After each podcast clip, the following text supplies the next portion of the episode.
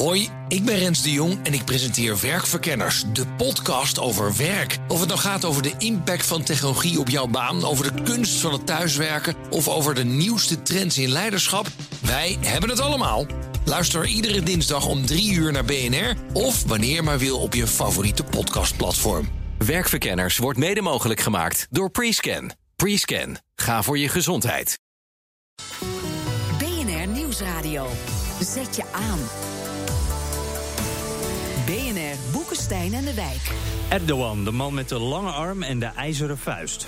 Jan Posma. Wat moet Europa met president Erdogan? Zijn lange arm is inmiddels berucht. Een kliklijn voor Neder-Turken, huisarrest voor Ebru Umar...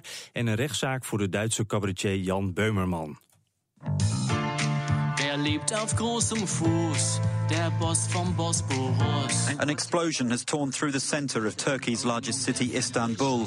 Breaking news out of Ankara, Turkey, where we're hearing a large number of casualties. Ein Journalist, der was verfasst, dass Erdogan nicht passt. Columniste van Dagblad Metro werd zaterdagavond opgepakt omdat ze dus kritische Twitterberichten had geplaatst over de Turkse president Erdogan. He's the president of Turkey and he doesn't like cartoonists, suing these guys for insulting him. Ik ken Erdogan nog uit de tijd dat hij een, uh, een jongenshoedje was in een bordeel in Istanbul. Erdogan, Erdogan, Erdogan.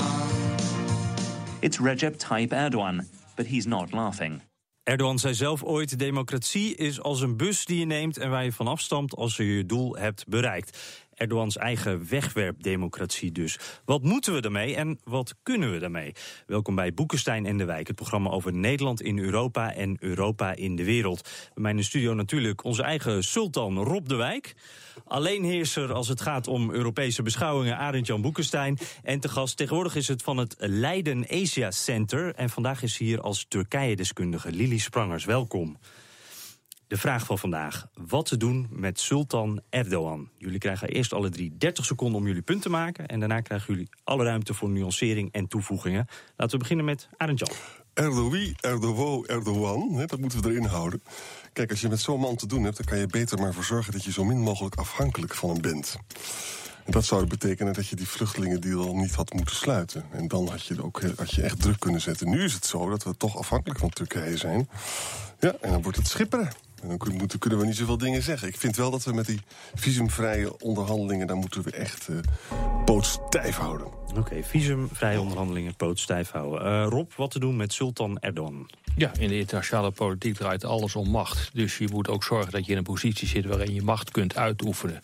Ik ben het uh, met Arend Jan eens dat dat gewoon betekent... dat je niet onafhankelijk mag maken. Dus de hele Turkije-deel, ik heb het hier al vaker gezegd... is gewoon niet handig en dan krijg je dit gedoe. Nou, wat te doen met Sultan Erdogan, Lili Spangers?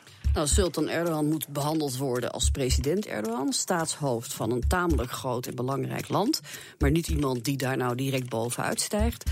Uh, ik zou zeggen een tamelijk strakke grens trekken waar de man niet overheen moet gaan. Gewoon toch een beetje proberen te disciplineren. Hij is veel meer afhankelijk van Europa en de Verenigde Staten dan de Verenigde Staten en Europa van hem. En het wordt tijd dat Europese politici dat gewoon eens laten merken. Kijk, ik, ik hoor in ieder geval mogelijkheden waarop we uh, misschien de koers met Erdogan iets anders kunnen aanpakken. Laten we eerst eens even kijken naar Erdogans invloed in Nederland. Um, Lili Sprangers, is er nou zoiets als een lange arm van Erdogan? Nou, die lange arm is er zeker. Hè. Dat is de lange arm van de Turkse staat. De vraag is alleen hoeveel effect die sorteert. Dat is heel erg moeilijk te beoordelen. Een deel van de hier wonende Turkse Nederlanders uh, stemt op de AK-partij en vindt Erdogan uh, helemaal uh, toppie, om het zo maar eens te zeggen. En die zijn natuurlijk eerder genegen om te luisteren naar wat er uit Ankara komt. Een groot deel van de Nederlandse Turken, en we weten natuurlijk niet hoeveel, want dat wordt verder nooit gemeten, is misschien maar goed ook, heeft helemaal niets met Erdogan, zou in Turkije nooit op hem gestemd hebben. En het zal ze verder geheel worst wezen wat er uit Ankara komt. Maar die groep aanhangers die vindt dat Erdogan echt het beste geschenk is van Allah sinds de komst van Atatürk, zeg maar. Die zijn daar wat meer uh, ontvankelijk voor. En, en hoe, hoe, werkt die lange arm dan precies? Nou, die lange arm die werkt zo dat mensen uh, moeten sowieso contact hebben met de ambassade of het consulaat voor het verlengen van een Turks paspoort. Een merendeel van de Nederlandse Turken, ook mensen die niks met de AK-partij hebben, heeft een dubbele nationaliteit. Dus daar hebben ze af en toe contact over met het, consul, met consulaat-generaal. Een groot aantal van hen heeft natuurlijk woningen in Turkije, met name de eerste generatie, maar Ebru Umar bijvoorbeeld ook. Dus daar moeten ze af en toe contact hebben met de lokale Turkse overheid. En wat je ziet is dat het consulaat-generaal uh, in Rotterdam en het consulaat in Deventer zijn steeds meer sociale dingen gaan organiseren om de Turkse bevolking toch een beetje aan zich toe te trekken. Hoe werkt dat, denk je? Voor een deel van de mensen dus wel. En wat zijn de effecten dan daarvan? Nou ja, kijk, een, een groot deel van de in Nederland levende Turken uh, vindt dat de Nederlandse overheid hen constant in de kou laat staan. Zij willen een bijzondere behandeling. Nou, die, dat doelgroepenbeleid is losgelaten. Mm. Maar zij vinden dat er allerlei uh, ja, aanvullende uh, maatregelen moeten zijn, voorzieningen waar ze moeten, moeten op kunnen teren.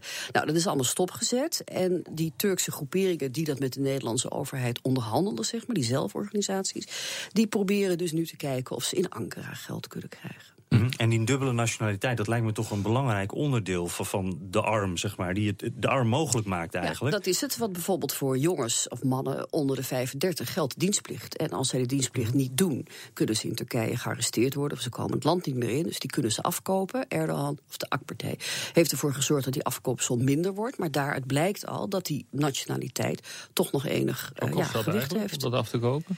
Dat heeft hij afgekocht omdat uh, er heel veel klachten dat het te duur was. En vlak voor de verkiezingen van juni vorig jaar is die som ja, naar beneden wat kostte dat? Het kostte tussen de 5 en 6.000 euro. Hm. En, en, dan moest je toch nog drie tot vier weken uh, bij de reservisten opgeleid En hoeveel, worden. heb je enig idee hoeveel Turken daar gewoon niet uh, in zijn gestonken? Die zei, bekijk het maar. Uh, nou, als ik af moet gaan, het percentage van de Turken die ik ken, Turks-Nederlanders, mhm. zijn dat er niet veel. Want je komt dan het land niet meer in.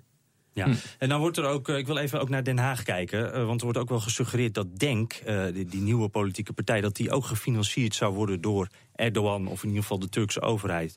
Uh, Arend Jan, hoe, hoe, kijk jij daar tegenaan? Is dat mogelijk? Nou ja, het enige wat ik weet is dat er een, een Turkse columnist dat gezegd had op een website. Dus mijn vraag aan Lidie is, is of dat, of dat slaat dat ergens op? Dat ze betaald worden. ja, dat, er wordt er eigenlijk al langere tijd gesuggereerd. Nou, dat denk ik niet. Ik bedoel, daar zijn de Turkse overheden te voorzichtig voor. Maar het is wel zo dat ik geloof. Uh, ja, ik weet niet welke van de twee, die had banden met de Suleimanje-moskee. De Suleimanje-moskee, de Suleimanje-beweging, is een van de vier grote Turkse uh, religieuze stromen. En dat zijn, dat zijn wel uh, hele behoudende conservatieve organisaties. Daar schijnt hij zich overigens van gedistanceerd te hebben. Maar natuurlijk kijken ze in Ankara naar wel wat er gebeurt met zo'n uh, partij. Want het is de enige partij in Europa die uh, door Turken is opgericht. Ja, uh, Arend-Jan, zou het mogen? Zouden zij mogen worden gefinancierd door een buitenlandse mogendheid? Nou ja, we hebben een andere partij die dat ook doet. Hè, die daar, je kan, de, de, de PVV heb je het Het mag op zichzelf, maar je moet er transparant over zijn. Maar wat partijen dan natuurlijk doen, is dat ze proberen om daar niet transparant over over te zijn. Lees de PVV.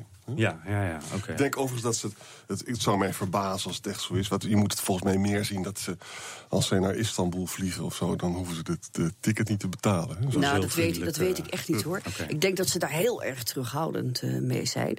Maar goed, het, het, ze hebben natuurlijk op zich wel goede relaties, denk ik. Omdat ze een belangrijk deel van de Turks-Nederlanders kunnen gaan vertegenwoordigen. Want er moet nog hm. voor het eerst op zich gestemd worden. We weten niet wat hun achterban is. Ja, Lily Spangers, uh, u zette ook het Turkije-instituut op. Dat is eind vorig jaar uh, gesloten door uh, een gebrek aan fondsen, mede in het licht van de ontwikkelingen in Turkije. Citeer ik even de website. Was dat ook uiteindelijk die lange arm van Erdogan dan? Nee, totaal niet. Nee, nee. Kijk, wat wij deden, we deden een programma in Nederland. Dan ging, dat ging eigenlijk toch vooral over de veranderingsagenda in Turkije. Wat gebeurt er? Wat, eh, hoe hervormt dat land omdat ze lid willen worden van de Europese Unie? En daarnaast deden we ook projecten in Turkije of met Turkse organisaties, universiteiten, NGO's. Nou ja, die hele uh, transformatieagenda, die begon natuurlijk onder druk te staan. Want zoveel hervormde Turkije niet meer. En dan moet je dus ontzettend uitkijken, ervoor dat je niet een soort tweede amnesty wordt of een tweede Free Press Unlimited. Omdat je alleen maar negatief kunt berichten over de ontwikkelingen in Turkije. Nou, we zijn nooit een handelsbevorderend instituut geweest, dus op die tour kun je niet verder. Dus dan, ja, dan wordt je agenda eigenlijk gewoon uh, uitgehold en dan moet je besluiten ja. om ermee te stoppen. Oké, okay, dus toch een, een, andere reden. Laten we eens even wat breder kijken naar uh, de invloed op Erdogan op Europa. Uh, wij hebben het er altijd over hoe wij Erdogan nodig hebben, bijvoorbeeld bij die vluchtelingendeal. Maar laten we ook eens kijken waar hij ons voor nodig heeft. Ehm, ja, want in die vluchtelingencrisis, Rob, je kan het ook omkeren, toch? Die Erdogan die kan het ook niet allemaal alleen doen. Die moet toch ook hulp van Europa krijgen daarin? Nou, is een aanlegend gekomen. Want hoeveel uh, vluchtelingen zitten er eigenlijk op zijn grondgebied? Dat zijn er volgens mij 2,5 miljoen of zo. Uh, dat weet hij toch redelijk te doen. En als ik dat zo van afstandje bekijk, is het ook niet zo dat daar continu grote maatschappelijke onlusten zijn. Ja, die zijn er wel, maar die zijn niet in eerste instantie gerelateerd aan die, aan die mhm. vluchtelingen. Nee, er komt een hele end en hij heeft dat denk ik heel redelijk uh, gedaan. Uh, zijn grote belang is nu om ervoor te zorgen dat uh, die visumrestricties worden hm. opgegeven. Daar heeft hij ons inderdaad voor nodig. En dat is ook een belangrijk punt natuurlijk. Ja, Lili Sprangers, is dat inderdaad zo? Kan Erdogan, is hij eigenlijk een heel eind al op zichzelf gekomen? Heeft hij in de vluchtelingencrisis Europa niet zo nodig? Ja, dat heeft hij wel. Want die uh, bijna 3 miljoen, ruim 2,5 miljoen vluchtelingen die er nu zijn... die worden dus in Turkije niet zo opgevangen als bij ons. Hè. Die krijgen geen 1000 euro voor meubeltjes en noem het allemaal op. Een deel daarvan zit in de kampen. Die worden mhm. gerund door UNHCR. Maar vaak ook met geld van de Turkse overheid... omdat de UNHCR te weinig geld ophaalt. En de rest van de menigte moet het maar gewoon uitzoeken. Ja, dat, is, en, dat is ook een beleid op zich. Ja, dat is ook een beleid. Maar het is wel zo dat je ziet dat uh, die Syrische vluchtelingen, naarmate ze langer blijven in Turkije, sommigen zijn er vijf jaar, de meeste natuurlijk wat korter, 2,5, 3 jaar, gaan ze ook een concurrentie vormen op de arbeidsmarkt. Er zijn nu net ook weer kinderarbeid ja, ook zo. Ja, dat is hier, ook zo. is, er is absoluut eh, sprake van een verdringing in de onderste segmenten van de arbeidsmarkt. Dat is in Turkije dat zo, dat, is hier ik ook denk zo. dat dat hier niet zo makkelijk zou gaan, omdat ja, dat is wel zo. Een, er is vrij veel onderzoek naar gedaan hoor. Ja, uh, hoe daar die verdringingseffecten. En, uh, maar dat, dat wil nog niet zeggen dat de onderste delen van de arbeidsmarkt, die bijvoorbeeld uit Nederlanders bestaan, dat die werkloos worden. Nee, die gaan een trapje omhoog. Dus gek genoeg heeft dat vaak positieve effecten. Oké, nou in Turkije is dat niet zo. In Turkije moet een grote groep uh, concurreren om on, onopgeleid werk, laag betaald. En daar zitten dus die Syriërs bij. Hetzelfde geldt voor de woningmarkt en het geldt idioot genoeg ook voor de huwelijksmarkt. Dus dat is nog geen maatschappelijk probleem. Turkije is daar niet de Turkse overheid, vind ik, maar de Turkse samenleving is daar heel erg flexibel in. Liefdadigheid wordt ook erg gestimuleerd. Dat vindt ook op grote mate, grote schaal plaats. Waar ik bang voor ben, is dat als die visumdeal niet doorgaat, en die gaat niet door, denk ik, dat er Erdogan plotseling heel veel aan gelegen is om Europa die schuld te geven van die vluchtelingenproblematiek. En dan gaat hij die vluchtelingen inzetten als een instrument voor de bevrediging van zijn eigen politieke behoeftes. dat zou, ja, dat zou, dat, zou, nou ja, dat, zou, dat zou kunnen. De vraag is alleen hoe hij dat dan gaat doen. Uh, ik vrees dat ook. Dat is ook een van de redenen waarom ik altijd heb gevonden dat wij onze problemen niet door hem moeten laten oplossen. Ja, dan komen we precies uh, te zitten in die situatie ik vrees. Dat die vluchtelingen weer naar ons toe, uh, toe worden gebracht. En dat ze hier voor grote problemen gaan veroorzaken. Maar aan de andere kant moet ik zeggen, de deal tot nu toe werkt min of meer. En de reden is denk ik dat hiermee tijd wordt gekocht om in Europa de zaak op orde te krijgen. Ook in uh, Griekenland. En dan kun je wel degelijk die uh, vluchtelingen opvangen in grote kampen. En dan wordt het een heel ander verhaal. Is dat zo, Arend Jan? Even kort. Nou, je zou kunnen gaan schaken nu. Hè? Van de, eh, Erdogan heeft er geen bezwaar tegen als hij die 3 miljard en misschien zelfs wel 6 miljard krijgt voor die vluchtelingenopvang. En Erdogan weet ook dat als, het, als hij dus vluchtelingen zou sturen en Griekenland raakt over, helemaal overbevolkt, nog erger dan nu, dat dan plan B in werking gaat. En dat, daar wordt, wordt ook in Brussel openlijk over gesproken. Dat complete eilanden worden dan dus kampen. Hè? En dat betekent dat hij die 6 miljard kan vergeten. En dat hij ook zijn instrument kwijt is geraakt. En zijn visum krijgt hij ook niet. En zijn visum krijgt hij ook niet. Dan staat hij met lege handen. Nou ja, dat is ook precies wat je met dat soort mensen in belangrijke mate moet uh, doen. Dat hebben we ook met Poetin zo gedaan. Dus um, eh, dan zijn ze afhankelijk uh, van ons geworden. En dat betekent door de bank genomen niet veel goeds.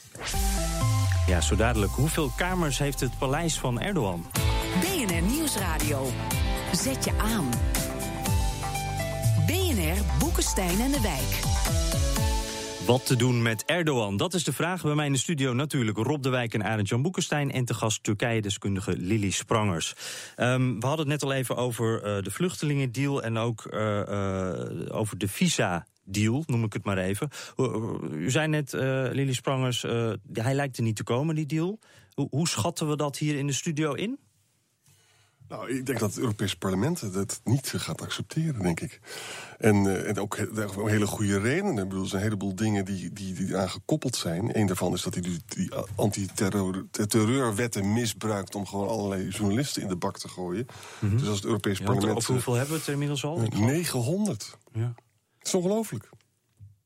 Ja, 900 jo- journalisten en daarna ook nog eens een keer een kleine 3000 mensen eh, die lid zijn van de KCK, dat is de stedelijke arm van de PKK. En dat zijn vaak sociaal werkers, studenten, universiteitsdocenten. Dus de groep is wel wat ruimer. Het hangt er maar helemaal vanaf, denk ik, of die vluchtelingencrisis weer in volle hevigheid op gang gaat komen. En of eh, die vluchtelingen echt eh, de zee oversteken in de richting van eh, Griekenland. Als dat het geval is, is een deal kwijt. Als dat niet het geval is, wordt het lastig om de deal eh, te onthouden. Ook voor het Europees Parlement. En dat is nog steeds heel lastig in te schatten. Ja, dat is niet in te schatten Want de, zomer is eigenlijk al aan het beginnen, maar Ja. we zien het nog niet duidelijk. Nee, nou wat we wel zien is dat het via Libië weer aan het opkomen is. Hm. Eh, maar daar hebben we geen deal mee. Nee, dat, eh, dat is dan even een heel ander land. Laten we dat even links liggen. Eh, laten we eens kijken naar de mens Erdogan. Eh, ik denk meteen aan dat paleis. Ik zal het onthullen. Duizend kamers. 1150. Ah, kijk. U bent er geweest? Of? Ja, ik ben er geweest. Ja, ik heb ze niet geteld. Maar een parlementslid van de oppositie die sprak de president aan. Het is belachelijk. U bouwt een paleis met duizend kamers. En toen wond Erdogan zich enorm op. En zei hij: U liegt. Dus iedereen dacht: Nou, dat hebben we toch allemaal gezien. U liegt. Het zijn er 1150. Is dat typerend voor Erdogan? Als wij aan Erdogan denken, ik spreek even wel, nou ja, even namens mezelf dan, maar als ik aan Erdogan denk, dan denk ik meteen aan dat paleis. Is dat ook wie Erdogan is?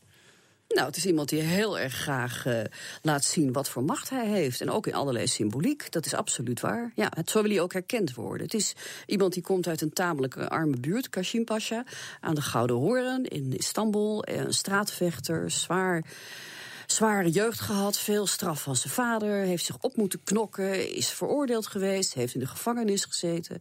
Weliswaar veel korter dan hij vaak doet voorkomen. Hij heeft in de gevangenis gezeten en heeft een eh, politieke partij gevormd. Die ja, echt ja, de meest succesvolle politieke partij is uit de geschiedenis van de Turkse politiek. Ja, maar door de bank genomen, als je dus zo'n bouwwerk laat neerzetten... dat hebben we nu ook met Ceausescu gezien in, eh, in eh, Roemenië. Die heeft ook zo'n waanzinnig gebouw neergezet in Boekarest.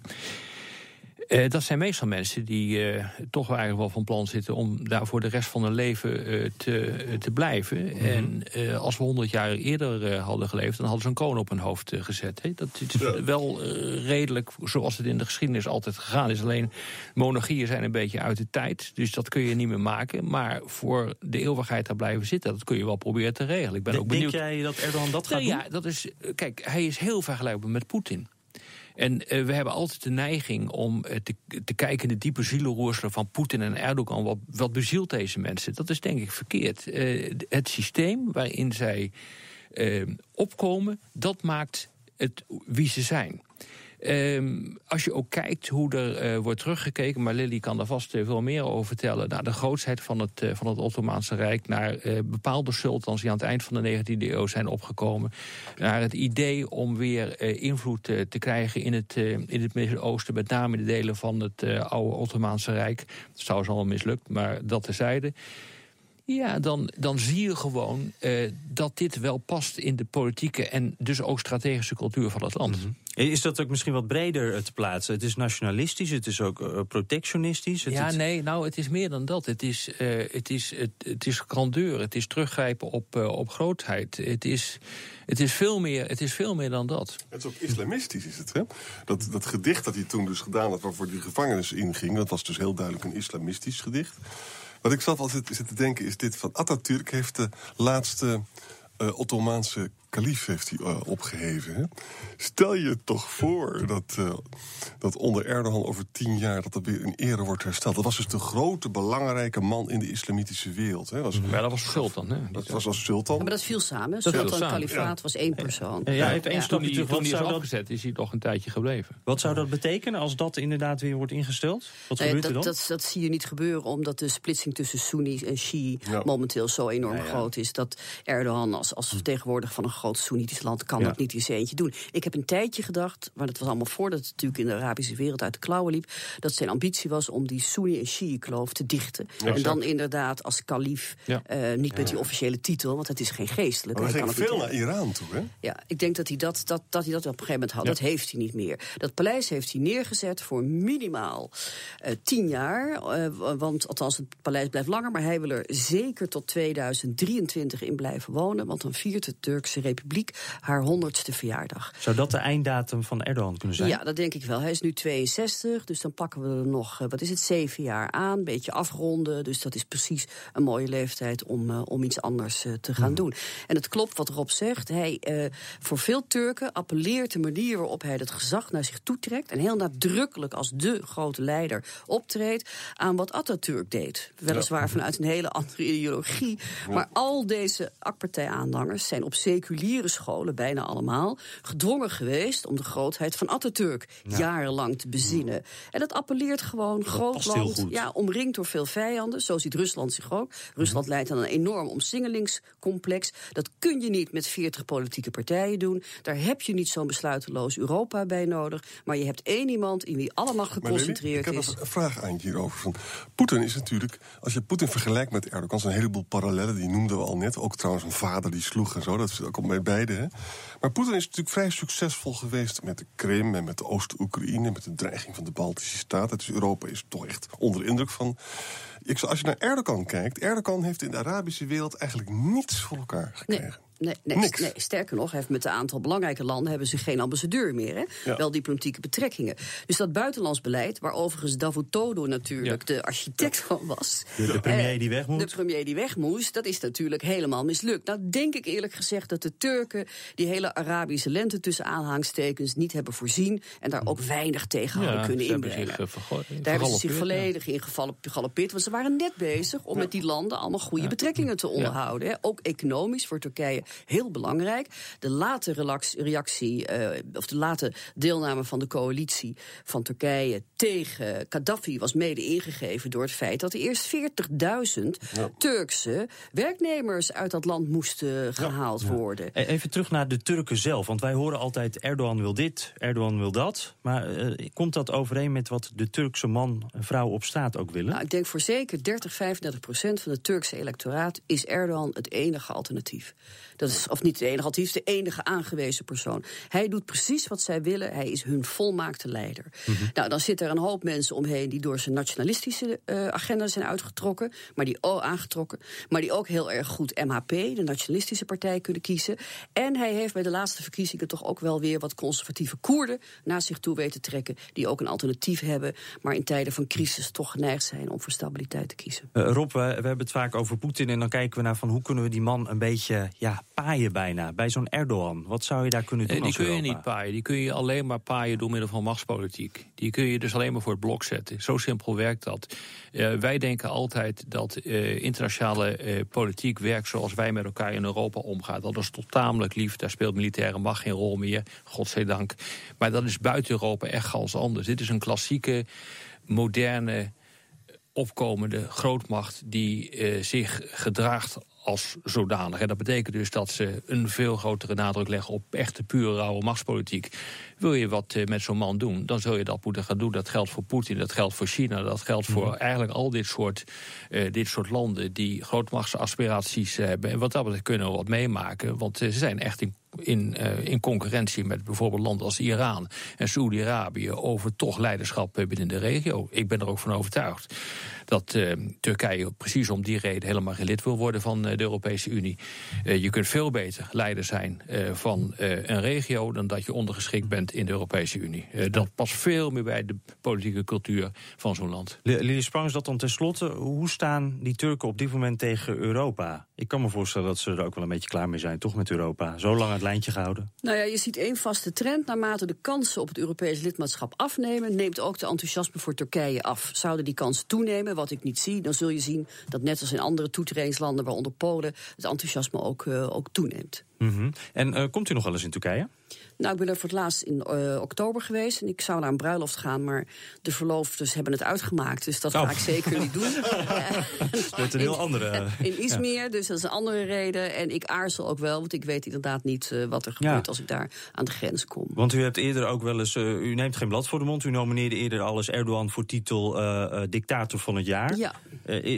is dat echt een reden voor u om nu even te zeggen... ik ga er niet heen? Nou, daarop heeft wel de Turkse ambassadeur een brief geschreven naar de VPRO dat, uh, we, ja, dat we dat niet hadden moeten doen. En in feite overtreed je daarmee artikel 399 van de grondwet waarmee je de mhm. president mag beledigen. Dat is dezelfde als Ebru Umar. Ja, ja, maar alleen ik ben Nederlands, dus ik geloof niet dat dat een wetsartikel is waarop ik uh, iets uh, te vrezen heb. Maar om nou te zeggen, god, laat ik mijn vakantie dit jaar in Turkije doorbrengen. Helaas, want het is een prachtig land. Met over het algemeen erg leuke mensen. Dus ik zou daar weer heel graag naartoe willen. Alleen die bruiloft ging niet door. Kabinet Boekenstein en de Wijk. Ja, heer, het is weer tijd om de analistenstoel te verruilen voor het plus. Het is de beurt aan premier Arend Jan Boekenstein. Premier Boekenstein. Koning Willem-Alexander hield deze week een betoog voor meer samenwerking in de EU. Dat deed hij in Brussel. Als eh, premier speecht u natuurlijk ook heel wat af. Was het een goede speech? Nou, ik was echt verbaasd. Ik was toevallig zelf uh, ook in Brussel. En ik heb het allemaal mee mogen maken. En ik vond het een ontzettend inhoudelijk verhaal. En hij was ook uitgesproken. Hij was dus hartstikke tegen Brexit natuurlijk gesteund door het kabinet. Mhm. Veilige opvatting. Maar het was veel uitgesprokener dan de Euro Europese speeches van zijn moeder, zou ik willen vaststellen. Het lijkt er een beetje op dat wij een hele goede koning hebben. Oké, eh, ja, als Kamerlid had u natuurlijk vooral ervaring met uh, de koningin Beatrix, inderdaad. Doet Willem-Alexander het beter dan Beatrix? Nou, ik vind, ik vind, dat, ik vind eigenlijk, zo langzamerhand kun je wel stellen dat de speeches uitgesprokener zijn dan zijn mhm. moeder, vind je niet? Dus dat is een beter. En, en, en, maar maar ook, ook gesteund door grote lagen van de bevolking. Ook dus mensen die, die bezwaren hebben tegen de Europese Unie... die konden dus ook in de speech dingen vinden. Het was heel gebalanceerd. Kijk, dus, dus chapeau. Chapeau voor Willem-Alexander. en ik hoor toch een beetje doorklinken dat Willem Willem-Alexander het uiteindelijk op dit moment beter doet... dan onze voormalige koningin Beatrix uit de mond van Arend Jan Boekenstein. Dit was Boekenstein en de Wijk. Dank aan onze gast, Turkije-deskundige Lili Sprangers. Terugluisteren kan via bnr.nl, de app of abonneer je via iTunes. Volgende week zijn we er weer. Dank voor het luisteren. Een nieuwe aflevering van BNR Boekenstein en de Wijk. Hoor je elke zaterdag vanaf 12 uur op BNR. Hoi, ik ben Rens de Jong en ik presenteer Werkverkenners, de podcast over werk. Of het nou gaat over de impact van technologie op jouw baan, over de kunst van het thuiswerken of over de nieuwste trends in leiderschap, wij hebben het allemaal. Luister iedere dinsdag om 3 uur naar BNR of wanneer maar wil op je favoriete podcastplatform. Werkverkenners wordt mede mogelijk gemaakt door Prescan. Prescan, ga voor je gezondheid.